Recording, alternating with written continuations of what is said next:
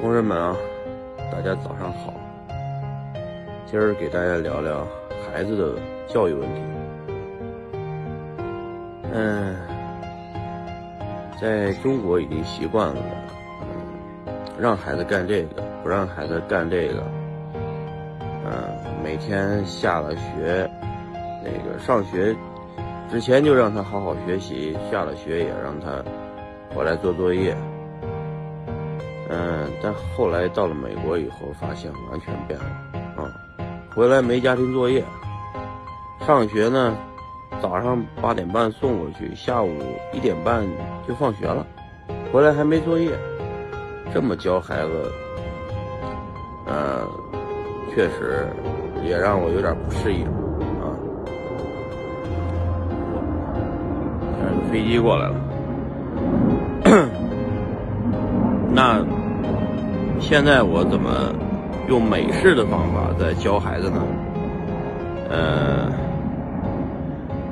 是这么做的，就是我给每个孩子啊，在来美国之后，一人买了一个 iPad。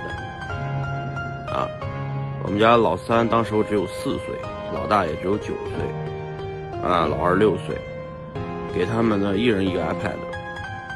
啊，这个通过一年的。学使用 iPad 呢，他们的操作速度啊，超乎我的想象啊，非常的啊，玩的非常的溜啊。当时我给他们买 iPad 的想法呢，是说别让他天天问我要手机啊。估计你们有孩子的也有这个这个一样的经历，孩子天天问你要手机玩，然后你呢给他规定个时间，让他玩多久，不让他。多久，或者甚至拿来让他玩玩手机来变相跟他去交换学习时间啊？呃，那我最近悟出来的道理，我近期又给他们每个人配了手机，除了配手机以外，还给每个人配了手机号，建立了他们的账号系统。